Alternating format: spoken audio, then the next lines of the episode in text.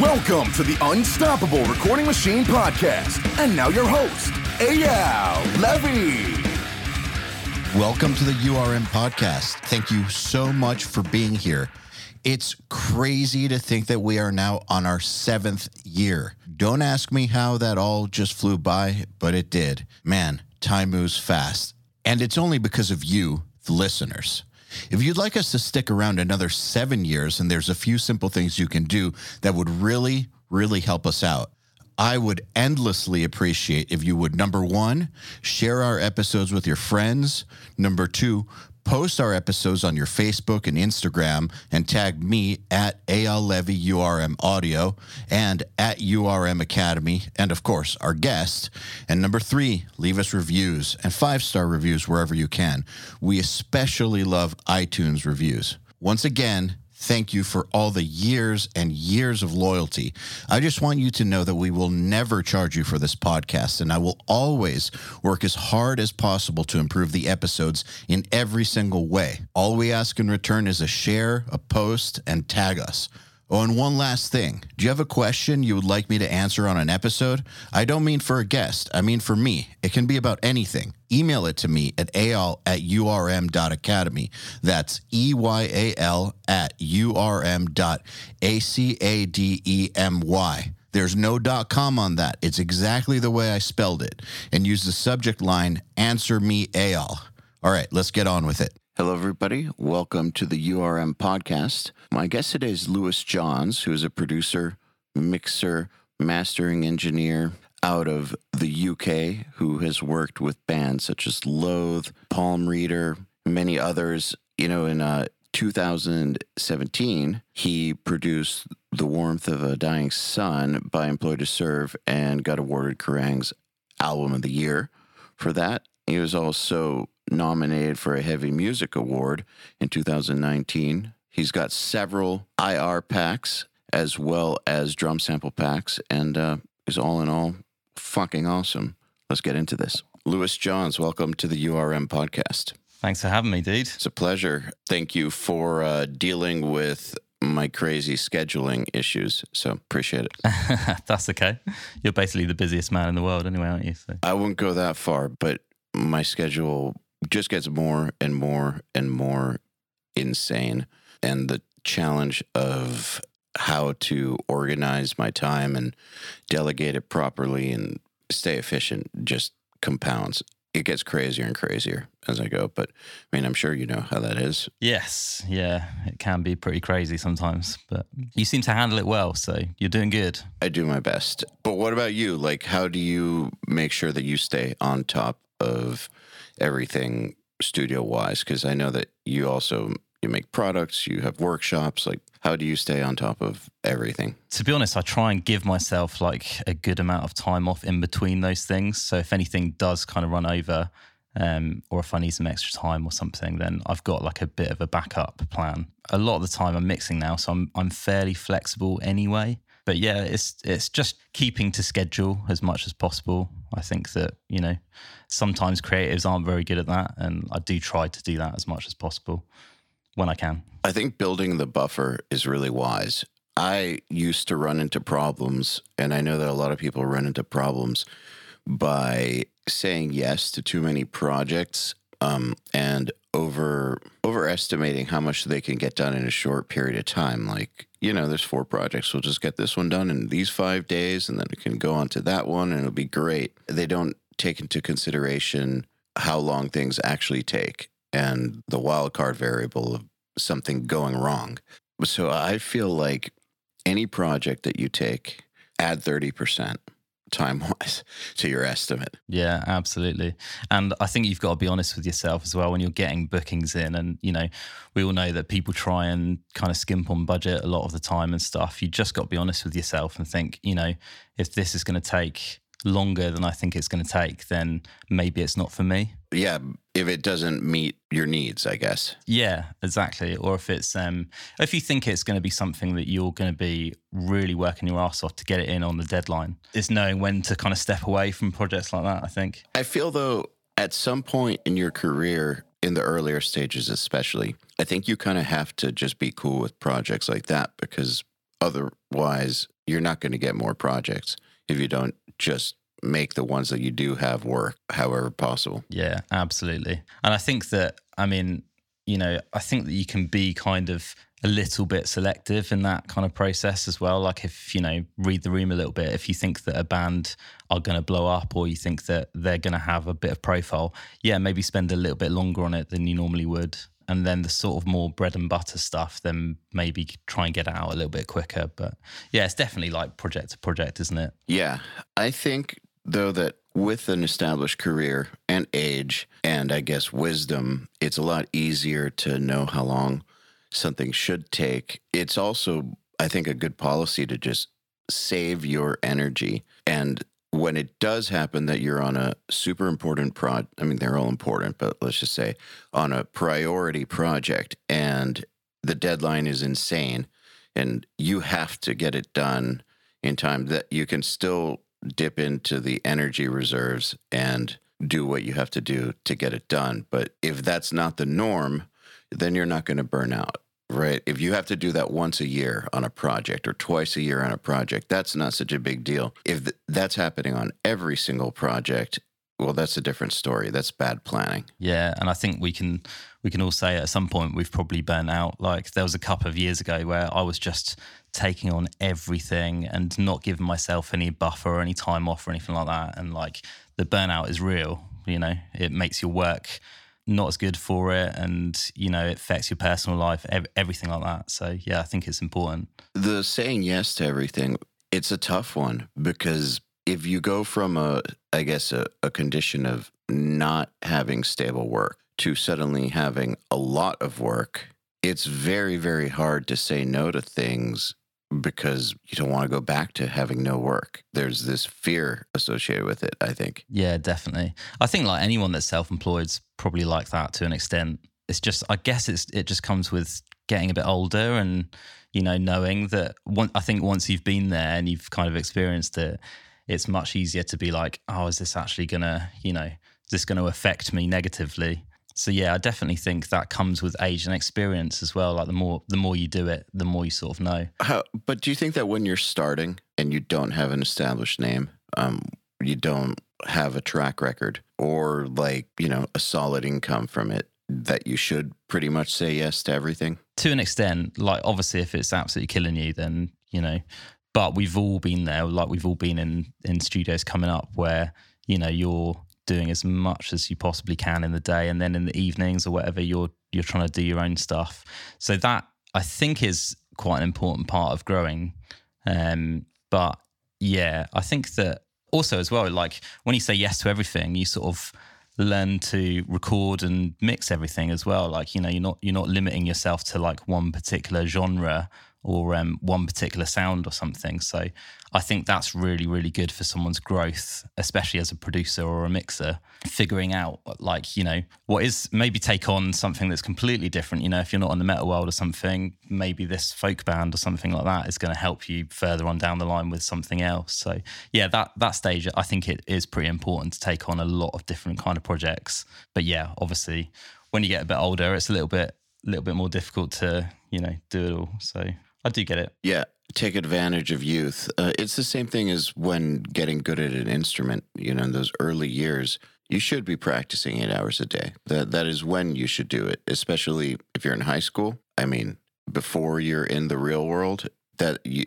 those years should be spent with just crazy work doing every single thing that you can to get better because as you get older you're not going to be able to put that kind of energy into it. And uh, i feel like that kind of energy is required to get really really good at this type of thing production music whatever any sort of creative field that requires a high degree of technical competency you have to put the time in. And as you get older it gets harder and harder to put the time into improving. Um, and other things happen, like life. Life happens. Relationships start to matter more. Things like that, that also take time, start to matter a lot more. And you have to balance it. But I have this theory because a lot of the people, almost all the people that we have on this podcast or Riff Hard or on Nail the Mix, everybody is super established. Every once in a while, I'll bring people who are at the very early stages of their career onto onto your own podcast. You know, people who are in their first few years of being pro or almost pro, but who are like definitely on their way. But by and large, it's people who have been doing this for a very long time. And so by and large, they all have set schedules, hours that they work until, rules about how long they'll spend in the studio. And those are all great. But one thing that I really hope that people who are listening who are at the early stages of their career take from that is that that's an ideal to strive towards. That's a good goal to get to, to get to a point in your career where you can say, I take weekends off. You can say, I'm done at 6 p.m. or 8 p.m. or whatever it is. I have set working hours and then I have my life. That's a great place to get to. But if you impose that sort of schedule in the early days, like when you're trying to intern or assist or, you know, first start working with bands, that's almost a recipe for failure and a recipe for not getting as good as the people who will do the 36 hour long sessions and who will happily get broken up with by their girlfriends or boyfriends in order to do this thing and who will fail in school in order to practice guitar the full eight to 10 hours a day. Absolutely. Yeah, you're going to be up against those people. Yeah, again, there's so many hungry people out there that want it as well. So if you start saying to no to stuff like early on in your career, you know, the person next to you is going to go and get it and you know it's it's always going to be there for someone else to have so yeah you do have to be really hungry for it early on and that's like sometimes we get interns come through the ranch and it's one thing you have to say to them like look if you if you want it, if you really, really want it, you have to be here after hours and you have to be doing the extra little bits and bobs to to show us that you really, really want it. Because once you sh- start showing me that you really, really want to do something, I'm going to by proxy start giving you more stuff to do because I'm going to trust you more to do it. And you know, you can see that you really, really want it. So I want them to then succeed. It's an organic thing. Yeah. Whenever I have um, gone further with someone who came in at that entry level, and there's been a few over the course of my career who have come in at the entry level and who then went on to have careers and that I chose to, you know, invest time and effort and uh, trust into. But I didn't have to tell them to work hard or I didn't have to tell them to not give excuses and just get shit done and to go the extra mile and to try to make my life easier and to just be obsessed with getting better. Like they were just like that. That's just who they were. Um, what I've noticed Yeah. is that some people who are, like you said, some people are just hungry. There are a lot of hungry people out there. It's not even really a choice for those people. They just want it so bad that they will make it their priority. Exactly. Thing is, it's it's something that we all love as well. That's the other side of it. So you know, if you can end up doing a job that you love, it's suddenly not really a job anymore, is it? Like you're just doing this. You're doing one of your biggest passions, like as your as your you know your hobby or whatever is your job. So I think a lot of the people that, that you know are really successful. That's that's why they started it. They they didn't start it because it's like oh well, I just want to get a. This sounds like a cool job. It's like no, we really fucking love records and we really love music and we we're all nerds and we love that kind of shit. So yeah, definitely turning a, a hobby into a job. It's pretty cool. I just did a Q&A on my Instagram uh, just to, you know, ask one of those ask me anything posts and stories. And somebody said the something I'm paraphrasing something along the lines of how do I make editing less draining? I know I have to do it, but like basically like it sucks. My answer and my thoughts were, well, get better at it. Because if you get better at it, you're going to get faster at Yeah. it. Um, and also get a little fucking perspective. Like if you're early in your career and the stuff you have to do is draining you, well, maybe it's the wrong career. And then also, maybe you're not appreciating how cool it is to uh, to get the chance to do audio for work. I mean, you could be in a war right now. You could be delivering pizza. You could be working in a coal mine. You could be a barista. There's all all kinds of jobs that are far shittier than getting to edit drums for records. Yeah, absolutely. You should you should love that shit early on as well. You know, find find a different ways to edit. Like you know, suddenly finding like, oh, if I do these shortcuts, whatever, it can be much much quicker. Like you were saying, just the more you do it, the the the better you'll get at it. Yeah, and if you're better at it, since you'll be faster at it, it'll take less time. It'll be less draining. Absolutely. Yeah, I I, I really do think actually that um, while it's not about technicality, you know, music's not about technicality. It's about conveying emotions. The technicality side of things is what allows you to have the freedom to to not get drained and to be creative. Yeah, sure. Yeah, I, I think the more mastery you have over that stuff, the more you don't have to think about it, the more energy you have for the things that really are a lot of fun. Definitely, definitely. And if you learn all of those little things as well when you're like early on in your career,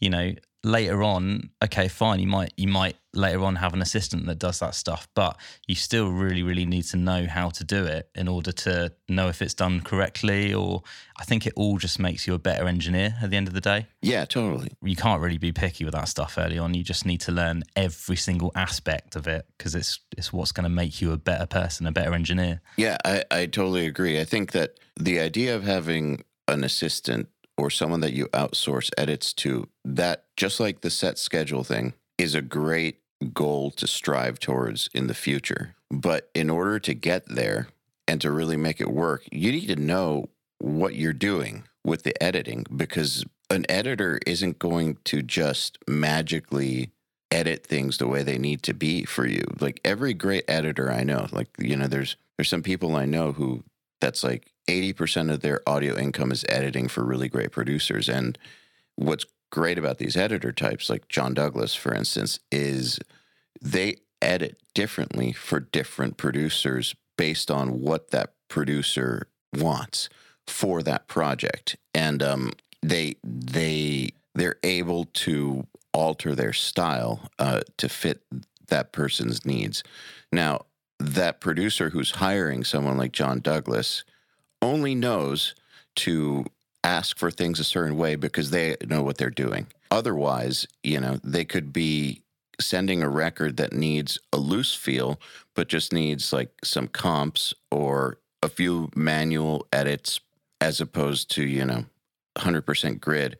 But if the producer doesn't know that, doesn't understand how that works, they're not going to give the proper instructions to the person that they're outsourcing it to. And then they're going to have to rely on the person that they outsource to to understand the vision for the project. Now, in some cases, that it might work out fine. Like a person like John Douglas is a good producer, is a good musician, does understand music, and has enough experience to where even with no direction, he'd probably do a really good job. But that's a crapshoot, right? Like as a producer, your vision and uh, the way you want things is a should be defined, in my opinion.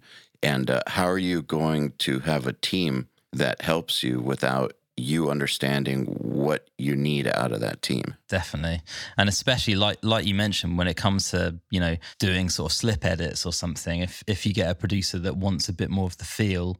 Knowing how to do that is so important. And the amount of times I've had people you know, I've sat them down and gone, okay, this is this is what I want. I don't want it 100% gridded. I want it a bit more like slip edited.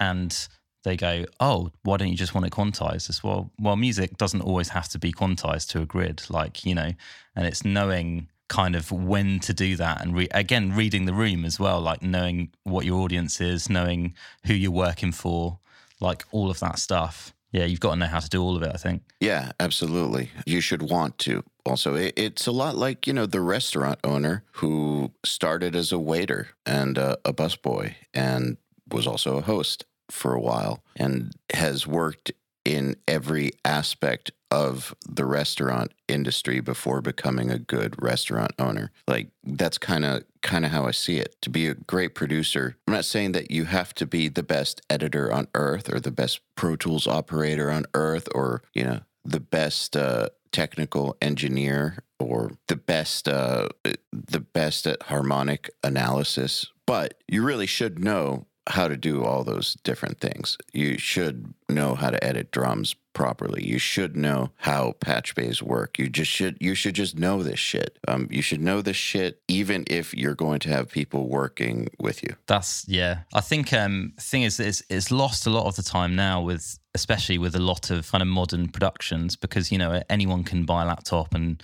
get logic and especially with stuff like drums you know a lot of people they kind of miss that early on of like stuff like tuning a drum kit for instance. Like you know a lot I'm I'm still amazed at how many engineers just do not know how to tune drums. It's like I was sitting there with drums like from a very early on, like uh, very early on in my career, just like being like, okay, so if I do this, maybe it can do this, and just trying to understand all of it because you never know. Later on, you know, if I get a drum tech on something, I can know as I can sort of say to them like, okay, I want you to tune the rack tom to a G, and I want you to tune the floor tom to a C or something. And you know, just understanding every single aspect of it, I think, is so so important. Yeah, totally. So one thing that I have definitely talked about a lot is how incredible it is when you have a great drum tech on a session. It makes your life so much easier because you don't waste your ears hitting things and you can you know you can stay in the control room and actually hear things the way they're coming through the microphones while an expert is tuning the drums. However just like what we're saying with the editor scenario if you don't know how to explain the vision of what the drum should sound like and don't know how that works then your drum tech is going to have to be the one who defines that and could be good, could be bad, but it's it could be good, but have nothing to do with the vision for the record too. Yeah, like it could be a really well tuned drum set that isn't the sound you're going for. Exactly. Yeah, exactly. You know, if you want to go for like a, a big explosive room sound, and suddenly they're tuning the snare right down low, that that kind of thing. Yeah, you're right. Yeah. Um, and I've definitely worked with incredible drum techs and seen incredible drum techs work, but part of at least in on records I've made, part of why I have had great luck with drum techs is because I did spend six months uh, taking drum lessons and learning how to tune. Like I'm not very good at it, but I'm good enough to get by and good enough to understand how it works and to be able to communicate that. And then you get an expert in there who their whole world revolves around drums and making drums sound good, then that's great. Otherwise, it's up to their taste. And a good for instance is, is a drum tech that I talk about a lot, a dude named Matt Brown, who is just a drum genius. Best drum tech I've ever encountered anywhere. But he's not a metal guy. I mean, you know, it's not like he's ignorant to metal, but he's not a metal guy. He's not. He's like a, like a classic rock kind of guy, more so than anything. Or like one of those like professional drummer types who could do drum lessons all day one day, then go pick up a gig with a wedding band the next day, and then play like a sold out show for an arena band the next day, and then go engineer drums on a huge classic rock record the next week. Like one of those dudes who just is great, but not a metal guy. So if he was to come into some death metal session was working on like say we have alex rudinger in the studio and i need things tuned for 280 bpm type material uh, and he gives me this classic rock sound because that's what he personally prefers. That's what he wants drums to sound like. That's not going to work. So I need to be able to to tell him exactly what we're going for. Yeah, sure. Then trust that with his expertise, he'll be able to interpret that and deliver. But going back as well to what you were saying about you getting drum lessons, like I mean, stuff like that is so important because getting drum lessons, suddenly knowing how to hit a drum properly as well, like that's that's such a big thing. Being able to explain to a drummer when they're not you know, rim shotting a backbeat or something like that. Okay, well, maybe if you play it a bit more like this, or you raise your seat a little bit, or tilt this in a certain way, um, it just makes it it makes for a better end result if you understand every single aspect of it. Absolutely, and even if you don't record drummers and all you do is program drums, yeah, just even if it still helps to have learned drums because then at least your parts will be more realistic. Mm-hmm. And you can understand feel and all the other stuff as well. Yeah. Yeah, exactly. So how many instruments do you play? And I don't mean like, are you a virtuoso or pro level at, but just how many instruments do you have some basic ability with? so uh, my main instrument's guitar, and I can play a bit of drums as well. So I think I'm I'm okay at drums actually. Um, a bit of piano, and um, I've I've had quite a musical family growing up. So my mum was a singing teacher. Um, my dad's a really fucking good guitarist, much much better than me actually. So yeah, I've always kind of been around it. I think it really really helps. Even stuff like piano, for instance, like you know, I end up recording a lot of piano with with people like Rolo Tomassi, for instance. Just understanding like a, a little bit more about like certain ways it's supposed to be played and you know certain sounds and stuff i think it it does really really help So drums, guitar, piano, and I'm guessing some voice. A, uh, yeah a little bit I, again like i'd say my guitar is like my main thing um the rest of it i can i can just kind of get by I mean, that's enough, in my opinion. As a producer, that's enough just to be able to get by so that you can communicate with people. yeah I took voice lessons too for, dude, I'm so terrible at singing and I hate it. And it's embarrassing and never want to do it in public ever or in private, even. Like, God, singing is just, you know, I, I would rather have the most embarrassing thing imaginable happen than have to sing oh no way i'm sure you're not that bad yeah, dude, I fucking hate it. But I s- still, I took voice lessons for six months or a year just so that I would understand more about how it works uh, and so that I could help write better vocal lines with vocalists. Yeah, absolutely, absolutely. Being able to sit there, even if you know, because we've all done it. The amount of times we're sitting there in a studio in a control room, going like, "Okay, sing this harmony or do this thing," and just understanding how to layer that kind of stuff. Even if you can't sing very well, the fact that you've gone there and done lessons and you you sort of know what to aim for, I think that's still still cool. And I think that people should still try and try and get to know everything they're doing because it does it again it just goes back to this whole it does make you a better engineer if you understand a little bit of everything that you're recording Yeah, there are engineers that are not musicians, but I feel like that's more an old school thing. Like Colin Richardson, for instance, is not a musician, which blows my mind. that blows my mind absolutely blows my mind. TLA also is not a musician, blows my mind. The way TLA explained it, and I get it, is that he says he has an advantage. Well, first of all, he's more of a mixer than a producer by his own words, but he says that he has the benefit of approaching it like an audience member, like a music fan. And so he's able to not worry about the bullshit musicians think about and just make music sound the way he would want it to sound as a fan.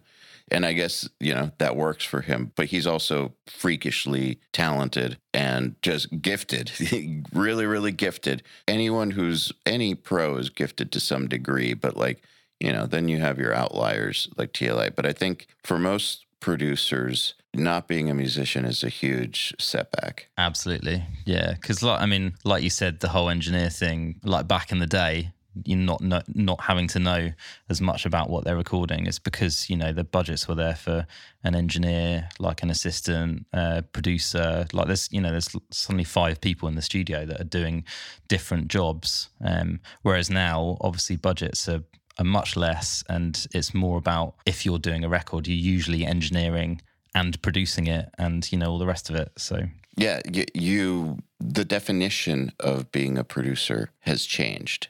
Um, whereas in the older days, it, the producer role was more like an executive producer, um, more like a movie director, uh, where yeah you know the movie director has you know the vision for the main for the project, but the but the director is like working on budgets. They're getting a director of photography who does the director of photography is actually the person who's setting up the shots for the most part. They have people who do the lighting, then the script writers, then actors, and you know that they have to coordinate all that stuff, and they have you know all the best in, people in the world. You know, on a Martin Scorsese or Chris Nolan movie, where they're working with A-listers, A-list actors and then the best crews and the director's job is to make sure that that's all working properly and together to fulfill this vision. And I do think that the older school definition of a music producer is more like that, more like the Rick Rubin, Howard Benson style, which works great. If you have the right team,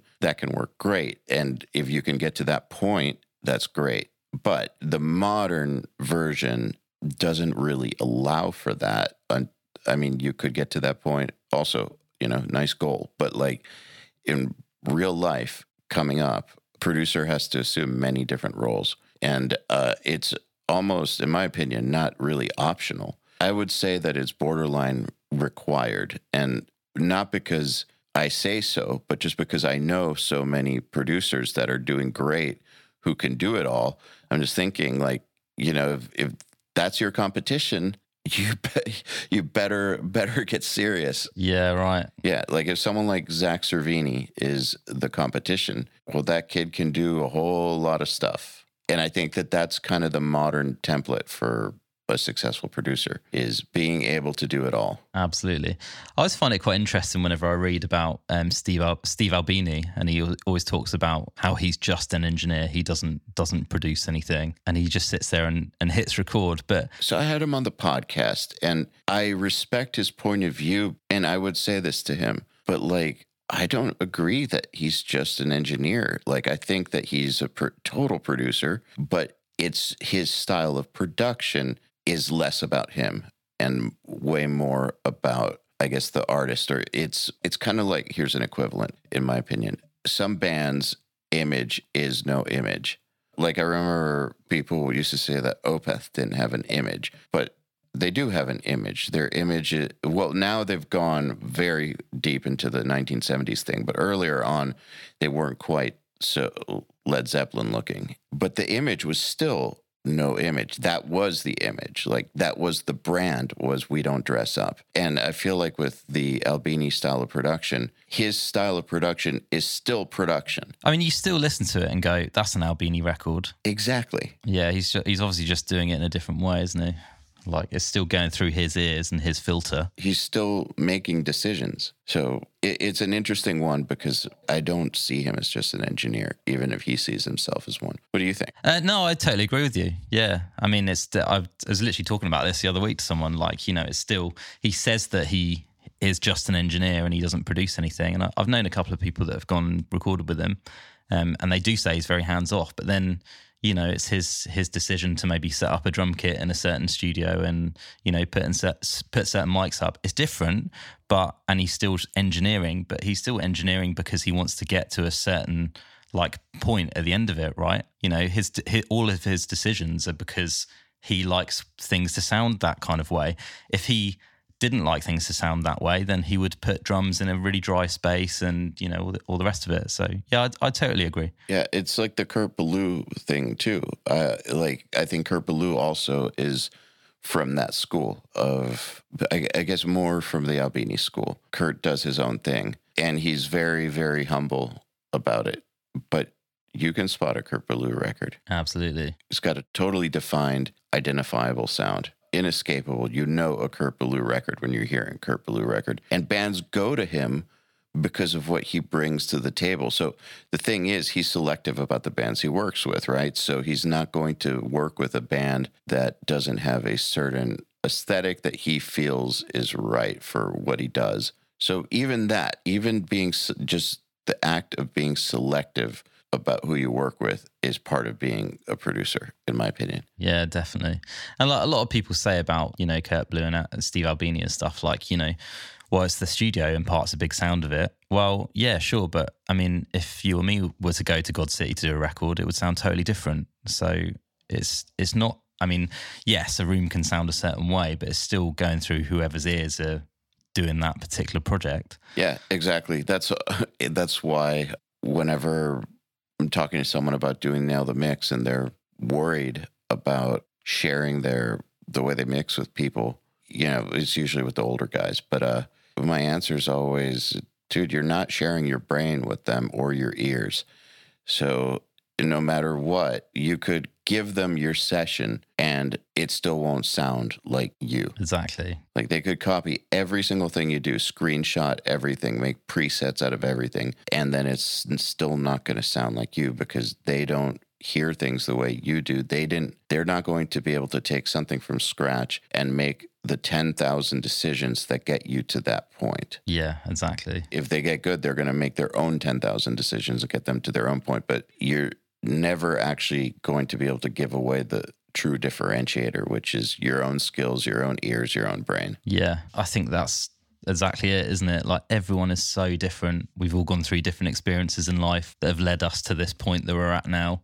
And all of those, I don't care what you say, all of it like, you know, makes makes us the way we are. So if I'm doing a record with a certain band, it's going to sound totally different to if someone else is doing it. It's it's all those little very microscopic uh, decisions that you make on something that hopefully creates your sound. Yeah, exactly. Hey, everybody. If you're enjoying this podcast, then you should know that it's brought to you by URM Academy. URM Academy's mission is to create the next generation of audio professionals by giving them the inspiration and information to hone their craft and build a career doing what they love.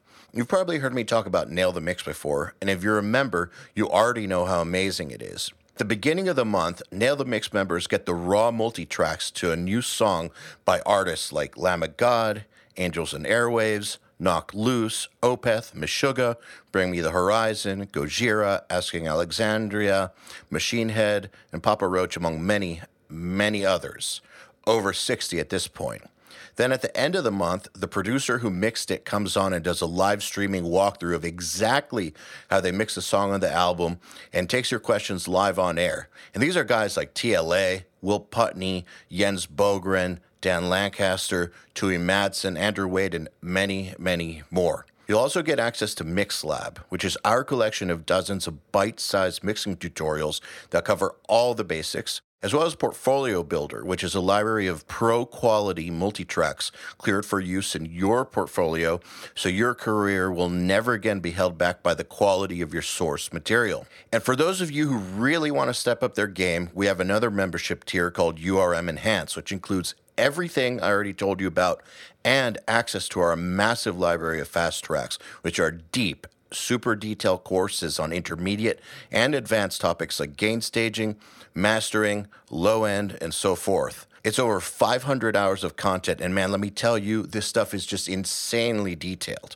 Enhanced members also get access to one on ones, which are basically office hour sessions with us, and Mix Rescue, which is where we open up one of your mixes and fix it up and talk you through exactly what we're doing at every step. So, if any of that sounds interesting to you, if you're ready to level up your mixing skills in your audio career, head over to urm.academy to find out more.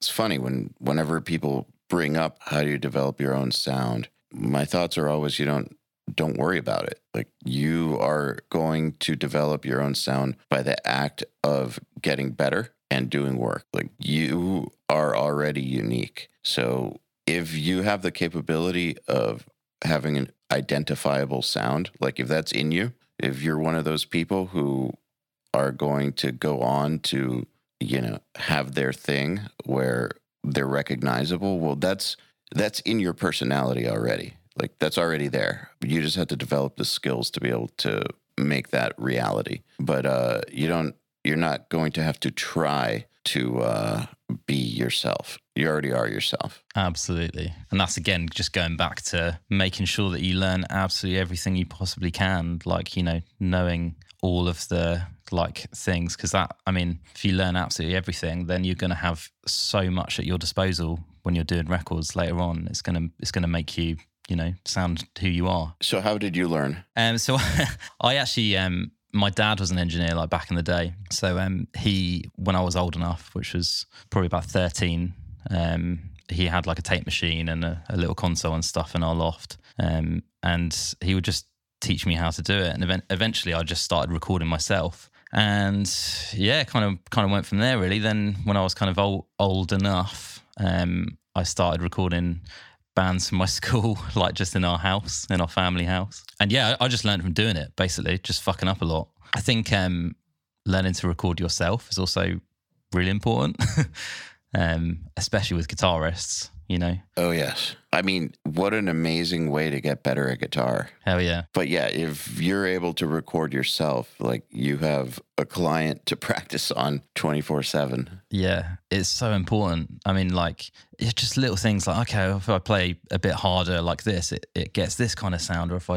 you know, if I use even down to stuff like I'll be there trying different leads or whatever, going, oh, maybe this lead sounds different or something. I think like knowing all of that, knowing how to record yourself and knowing, you know, what's, what can get the best result for you when you then go to work with another band. It's like, oh, okay, well, I know that if they're not quite hitting hard enough or something, I can tell them dig in a little bit harder on this point or something like that. Yeah, super important to record yourself, I think. Yeah. It's one of those things that if someone isn't doing that in this day and age, they are hampering their progress. Even as an instrumentalist, like forget being an engineer, even if you're just a guitar player who only wants to play guitar, get better at guitar, you should still learn to record yourself because that's the only way, literally the only way that you're going to actually know what you sound like and how good you are or aren't. Because there's no way for you to know that while you're actually playing. And there's no way for you to know that based on what other people tell you because they lie or they can't hear right. You know, they don't know what they're listening to a lot of the time.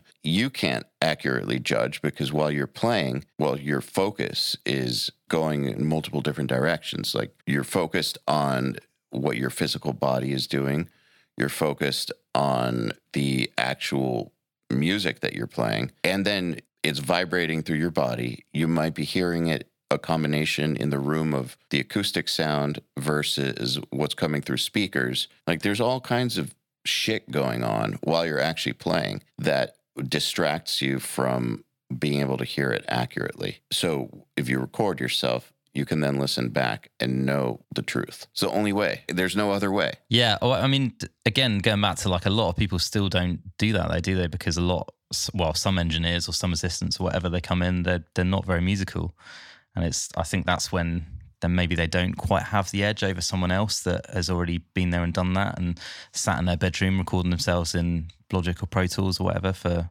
hours on end trying to get better. Yeah, totally. It when you started recording yourself, when you started learning at that young age, what was the goal? Was it to become a musician, like become a guitar player in a band, or was it to become a producer? Uh, yeah, okay. When I was much younger, it was always to just be in a band. I've always like played in bands ever since I was probably about thirteen. I I've joined my first band. Um, so yeah, it was back in the day. It was very much like I want to be in a band that is touring and does really well. But actually, the more I started recording myself, the more I was like, actually, I really enjoy just this part of it. And then again, like the next couple of years after recording a couple of just like mates, uh, school bands and stuff like that, I was very much like, okay, this is this is what I want to do now. This is my passion, and I still like on and off played in bands as well, like over the next couple of years. But yeah, I've I've I've known from quite an early age that this is what I wanted to do, um, and I've just worked my ass off to actually make it happen, so I can work at it full time. I think it's just worth noting. I just asked because I feel like the modern producer, like I know that I feel like 90% or more of, you know, URM listeners and subscribers and producers I know start as musicians. That's the goal.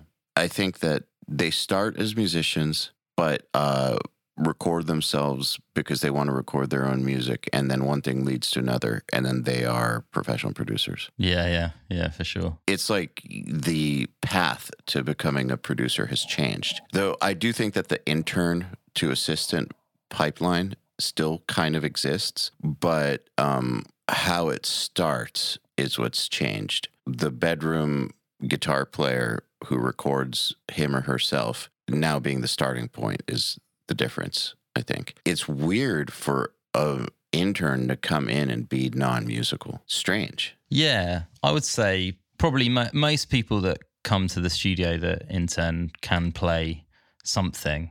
Yeah, I would say most people that come in are, are um, usually musicians.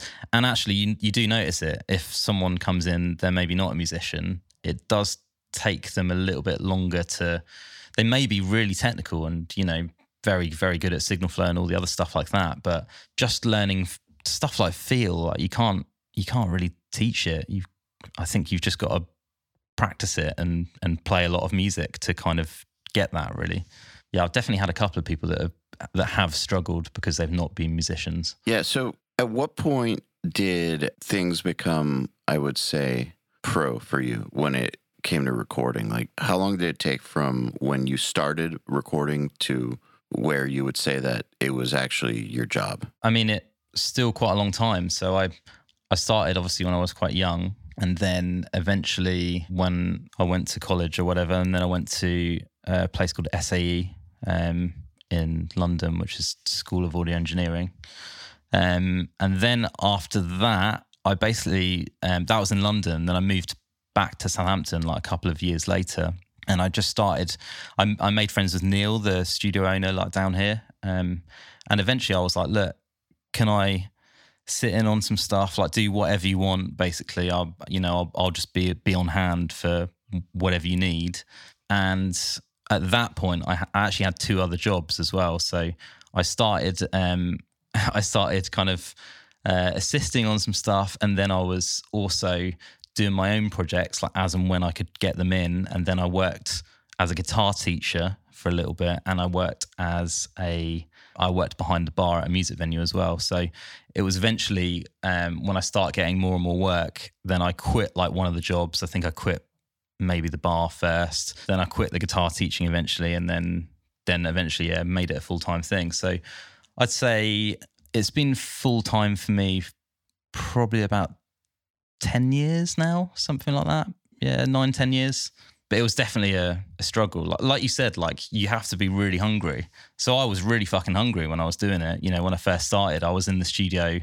Sometimes I would finish work, go to the studio for 8 p.m., leave at 6 a.m., like that kind of stuff. So I think that what you just said, though, is uh, really wise. Lots of people ask, How do I go pro? Or should I just quit my job? Or at what point do I know that it's time? The way that you did it is, to me, the most logical thing. Unless some huge opportunity just presents itself, like, you know, you can go be an intern for Will Putney or something, then yeah, drop everything and go do that. yeah, If you don't have that kind of opportunity and you want to do this, but you have this uh, this problem, the problem of having to survive in the meantime, well, you're gonna have to have a job or two jobs. And the trick, in my opinion, or, is to grow the studio business gradually and organically until it makes sense to drop the other jobs. I mean, drop them as quickly as you can, but the just dropping everything to jump into recording full time before you're able to re- actually record full time is kind of stupid. Yeah. The thing is like back then as well, I was I was taking pretty much anything I could, but also I was focusing my efforts on certain things that I wanted to do more of.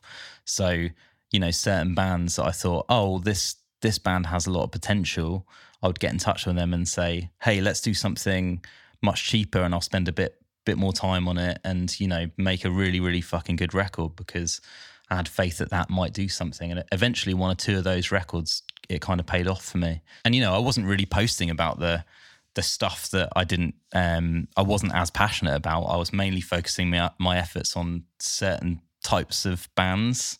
Um, and that's eventually when I started getting more and more of the kind of hardcore and, and metal stuff. And that's what you wanted? Yeah, that's what I wanted. Yeah. So when I when I first started doing it, um, I was definitely more more interested in recording like hardcore bands and you know the, the Kurt Ballou type of production of like very organic and you know that that kind of thing. Obviously, a taste changed over you know however many years, but um, that's what I kind of focused my efforts on. But at the same time, I was still recording stuff that didn't sound anything like that. You know. Yeah, uh, but I do think it's important to specialize, but it's weird because you have to know where to draw the line and also have to understand where you're just limiting yourself from progressing. Like I remember really early on, one of the first things I did, like really early on when starting my studio was this will give you an idea how old it was. I put a classified ad out and uh, said three songs free. Every song after that, hundred dollars a song.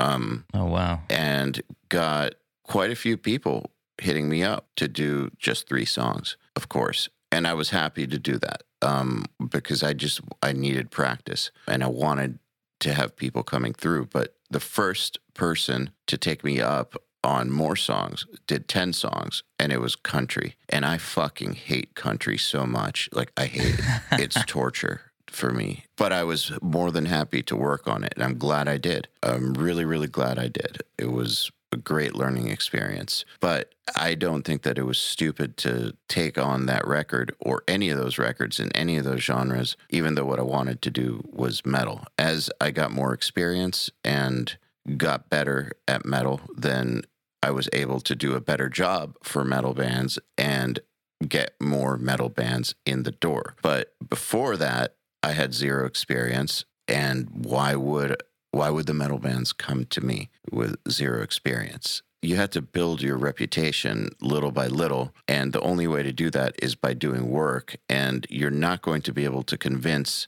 bands, the bands of the caliber that will help build your reputation, even on a local level. You're not going to be able to convince them to come to you until you have some bit of a body of work behind you. Um, bands will take a chance on you once they feel like there's a reason to take a chance on you. But if you have nothing, nothing to your name, uh, why would anyone, why would they do that? So you have to figure out how to get people to agree to work with you. And yeah, that's what I did was just by offering shit for free. Were you contacting bands that you liked as well that you thought you could bring something to? Eventually, Yeah. eventually, yes. But I didn't want to get myself into a situation I couldn't handle at first. You know, so I didn't want to contact bands that I really liked before I knew that I could do the job. hmm So that's why I put out the ad and just I figured the bands that would respond to that weren't going to be like the highest quality projects, and they weren't. Yeah. So the types of people who go for that aren't, you know, they're appropriate for the person who's putting out the hundred dollar song, three songs free offer. I think that's that's a really interesting way to look at it as well. Like not jumping into anything that like you couldn't really do it justice straight away. I think is is quite um quite a good good thing because I've definitely there's been records like even I did six years ago that I was like, well, I'm not the engineer I am like today six years ago, and I wish I could have done that now, and maybe I should have not done that like at that time. So yeah, I think it it is um, definitely just getting you know, back in the day when you started getting whatever you could. Um, and then when you were eventually to that point where you, you're like, oh, maybe I can bring something to the table to one of the these other bands I like, then start contacting them. Yeah, and I totally believe in the concept of getting thrown in the deep end and seeing if you sink or swim. But you have to be ready for that point in time. Like you have to at least know how to swim. You can't just jump into the deep end and hope that you can swim.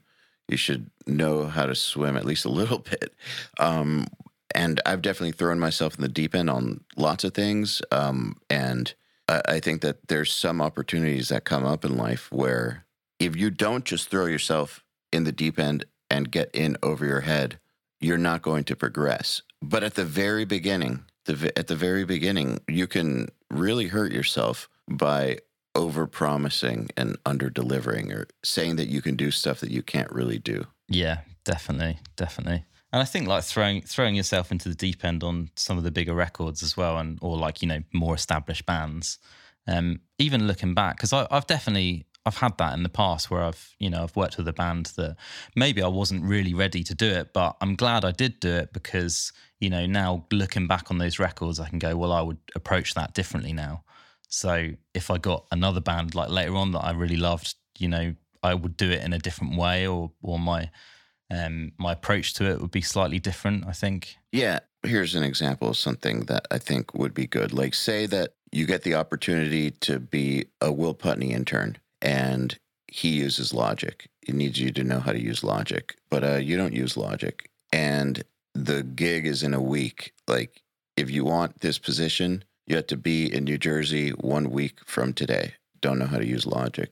Well, I would say that if you already have been recording for a while and you are good at a DAW like Cubase or Pro Tools, whatever, um, take the gig and just don't sleep for a week and learn fucking Logic. Throw yourself in the deep end and go for it. Like that's that to me is like a an acceptable time. Like that's the kind of situation where you should throw yourself in the deep end, see if you will sink or swim, see how good you are. Are you able to just learn that quickly enough, transfer your skills over and handle that pressure? That that's great. It's very different than having not really even recorded a record before, really know what you're doing at all and trying to get a band that has recorded before to work with you. Yeah, totally. Yeah, so I think that like what you're talking about with throwing yourself in the deep end with bigger bands, I'm sure you didn't do it out of nowhere. No, and like that's the thing. Like you know, the band obviously liked what what you were doing at that point anyway to do that. So I think it's just, I mean, it's like anything. Like the more you do something, the more you get experience, and I think um again, I'm I'm not the engineer I was like six years ago. Now I'm a I'm a different person. I see do records differently, see things differently. So, but yeah, it's it's all a learning experience, isn't it? Yeah. Just out of curiosity, you started getting awards around 2017, 2018, which I know is something that a lot of producers aspire to. Just out of curiosity, did that change anything for you career wise? No, not at all. I didn't think so. That's I. That's what I thought you were going to say. No, yeah, not at all. And like, especially because a lot of that stuff's. I, I guess it's like when you've when you're doing records all the time and your head's down all the time, you don't really pay attention to that stuff anyway. I think, but no, I I wouldn't say it really changed anything. It's nice to be recognized for stuff for sure. Like, but we've all. I mean, I think a lot of engineers still have imposter syndrome that have been doing it for like 20, 30 years. And I think um, there's definitely an element of that with me sometimes where I'm like, am I, am I all right? Am I doing this all right? yeah. Someone I know told me something funny. He said that the, the curse of older millennials and Gen Xers is that everyone has ridiculous amounts of imposter syndrome. And then the problem with the Gen Z, you know, the younger generations is the opposite. Is the overconfidence, like uh, confidence that's not backed up by anything, like the exact polar opposite. They're both bad. Like imposter syndrome is terrible. I have it, and uh, being overconfident, like falsely confident or confident for no reason, that's also terrible. Yeah, yeah, for sure. It was kind of funny when he explained that to me because I noticed that uh, that's actually very accurate. Um, but the imposter syndrome thing. I mean, do the awards help? They haven't helped me with it. no, absolutely not. you still, are you still going to every record thinking, "Oh God, am I going to do a good job? Or, why have I been contacted to do this?" Like that's the thing that goes through my head all the time. Whereas, you know, I, I should give myself credit sometimes, but it definitely it happens to all of us. I think the thing with awards is I know that yeah, it is nice to be recognized. But I really do think that one thing that is important for people to understand is that music career is built off of a bunch of different things happening over a long period of time and a momentum that's created by all those things, all those projects, all those relationships. One award or one band is not going to make the difference. I mean, you know, if the band is Metallica, that might make a difference. yeah, right. But it's generally not going to be one thing, like one one inflection point that changes everything. That's generally not how it works. No, not at all. It's it's always just you know. I think um, with anything like that, it's just little things that you know. One one year you could be nominated for some stuff. Oh, that's cool. The next year, suddenly a, a band that you quite like gets in contact with you, and um, the next year. I don't know, like it, it's it's all quite organic usually, isn't it? It's not really one thing that suddenly happens and then suddenly your CLA, like you know. No, you just keep working. Yeah, exactly. You just keep going. Yeah, I I think that that is it. Is just you have to commit yourself to just working forever. Basically, just working forever and uh, not getting. It sounds morbid when you say it like that. I know, but it's the truth. Just, uh, but with that, kind of like the stock market, I guess, with uh, the idea that you shouldn't think about it in terms of the ups and downs that happen in the short term, because it's not about that. You just think about putting in money for the long term and just putting in the money regardless of what's going on. If it's down, if it's up, whatever, just keep putting it in. With the music career, it's kind of similar. It's like shouldn't get too excited about the good stuff, shouldn't get too depressed about a project going wrong. Just keep focused on getting better and making more. That's I think that that's that's what I mean. That's what's really really important cuz one project is not going to make or break you. There if a project goes bad, you get fired or whatever. It really doesn't have to be the end of the world. It doesn't have to even exist past that project not working out. Yeah, yeah, you're right. I mean, you could turn it into something that it's you could make it something bigger, but uh you don't have to. No, not at all. I think, like you know, like you said, just keep working, keep making relationships with people. Um, you know, don't be a dickhead is the other thing as well. Like, because you know, in the music industry, if you are a dickhead, it it does get around. I think that in the music industry, that was acceptable for a long time. There was a time period where being a tyrant was okay. Like producers could be tyrants, managers could be tyrants, and uh, it was fine. I don't think that people put up with that shit now. No, not at all. Yeah, it definitely gets around. Just there, there aren't the budgets to justify that kind of behavior. Yeah, yeah, for sure. So, at what point do you feel like uh, you started to get more bands that are, I guess, bands that are out there in the in the world? Like, was it an, a gradual thing, or did you do like one project that did well, and then you started to get more bands of that style? Like, like around when did that start to happen? It was it was definitely gradual, I think, but there was I remember um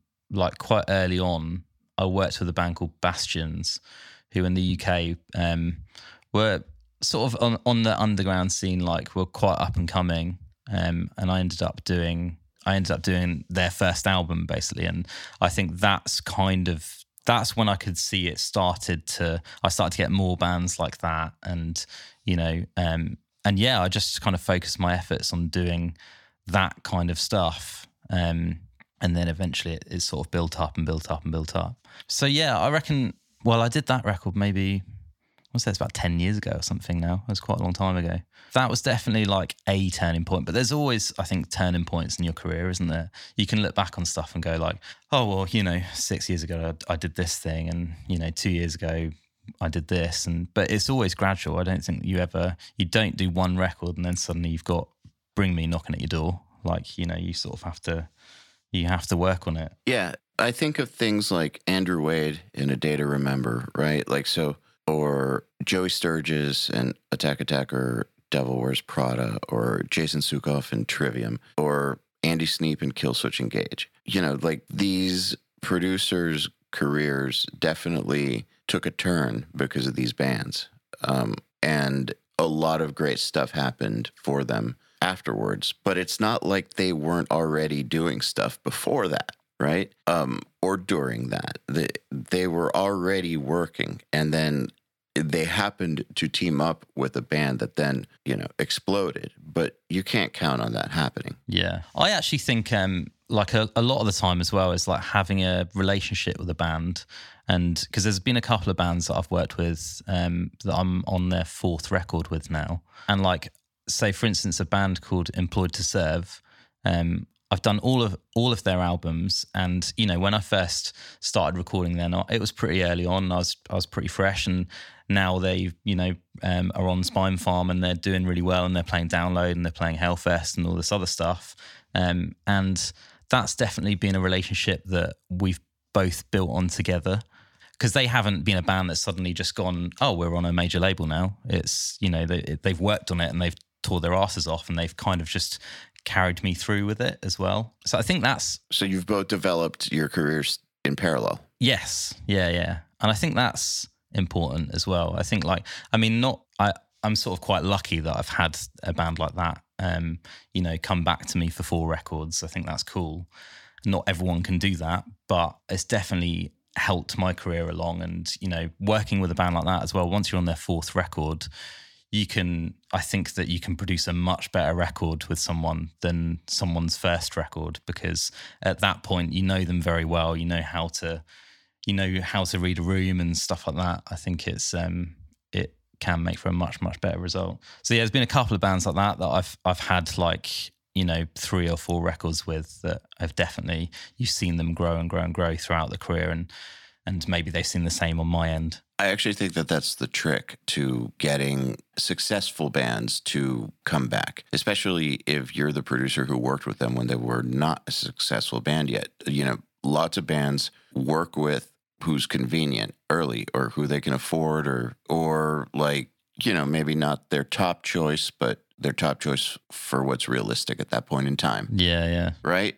So that's oftentimes how these relationships start when both the producer and the band aren't big yet. Uh, but then you see some of these relationships where the band goes back over and over and over and over, like a Jamie King and uh, Between the Buried and Me, or like Andrew Wade and A Day to Remember.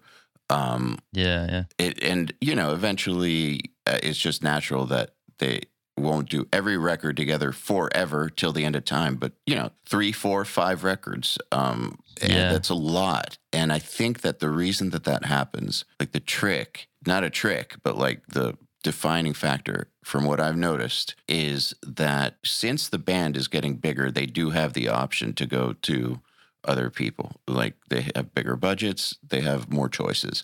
That's for sure but they are going back to the person that they started with. And why is that? And I think that it's because that person isn't at the same place that they were at either. Like they have continued to get better, they have continued to improve, and they have continued to grow in their careers. And so it's a natural thing that they have basically evolved together. I feel like if the producer had gone in a completely different direction or had not grown their skills and career, well, then maybe the band wouldn't be going back. But uh, if they already have a great relationship and they're both pushing, pushing, pushing, then that makes sense because then they're still on the same page. Sure. I think a lot of the time as well, like, you know, when you've built up a career with a band over a couple of records or three or four records, it's sort of uh, at which point, you know, the producer is kind of helping the band like define their sound in in some ways. I always listen to um like go back to listen to old Dillinger Escape Plan records, for instance, with Steve Evetts. I love hearing the progression of Steve Evetts, like you know back in the day to what he became, and now he's this amazing, incredible engineer. Um, but like I think that was a big part of their sound is having someone like Steve working with them on you know going through all of those records. I think, um, and a band like I know their last record, they did some stuff slightly differently, but like for me, that's it's a huge part of how Dillinger, Dillinger Escape Plan sounded. Like you know, later on in their career. Yeah, totally. That is a great example. But you know, Steve kept on pushing himself just like they did. So it was is a really good relationship. I think that you need to be on the artist's wavelength wherever it is that they're going. You need to be there in order for the chemistry to remain intact. So with Dillinger, they're going all kinds of weird places, but uh, in all kinds of awesome places. But Steve was matching that growth and that expansion of skills and scope of work to where it still made sense for them to go back. Yeah, yeah, definitely. Yeah, it's a it's a cool thing. I think though that producers shouldn't get too bummed though when a band goes to somebody else. I mean, I understand that it's always a bummer, but they shouldn't take it personally because there's no rule that says that they have to come back. And also, if you put yourself in the artist's shoes, sometimes you want to go to someone else not because there's anything wrong with the person you worked with before. There's several great producers out there, and you want as an artist to just work with this other one too, just for whatever reason. Um, not because you don't want to work with the one you worked with before, but just because you also want to work with this person and uh, you have the opportunity to. I mean, that's that's the beautiful thing about art, isn't it? Like, you know, you, you don't have to do the same thing twice. You can do something completely different on your next record. And I think actually that should be encouraged as well a lot of the time for bands to find their feet a little bit and see what actually works for them and, you know, give it a go because if they don't do that, then you're just going to knock out, well, not all the time, but a lot of the time, you're just going to knock out the same records every time. So I think it's cool. And I think that um, you do see it every now and then, like a band does a, a very curveball, you know, thing. Look at Loathe, for instance, like, you know, yep. obviously did that record um, and then the latest two songs or the latest song they released is is very much like low and splatty, very EV style, like, and that's cool. And you know what? Like, even if people don't like it, who gives a fuck? Like, at least you've tried it. At least you've you've done it. If you if you decide you don't like it, go back, do something else. Like, Exactly. I mean, if you're not taking risks, what are you doing? yeah, exactly. Just playing it safe. Yeah, you know, and I think even the bands that get accused of making the same record over and over, like Slayer or something, or Cannibal Corpse, or if you actually listen to those records, they're not making the same records over and over. Like for instance, Slayer. I'm just saying them because that they were always accused of that. But if you actually listen to their records, you'll notice that they all incorporate different things. They all have their their signature sound, but uh, they're always doing new things. There's every record has some element in it that the previous one didn't have, and uh, and so I think even with an artist that's sticking to their brand, and their brand is to not deviate too much, they're still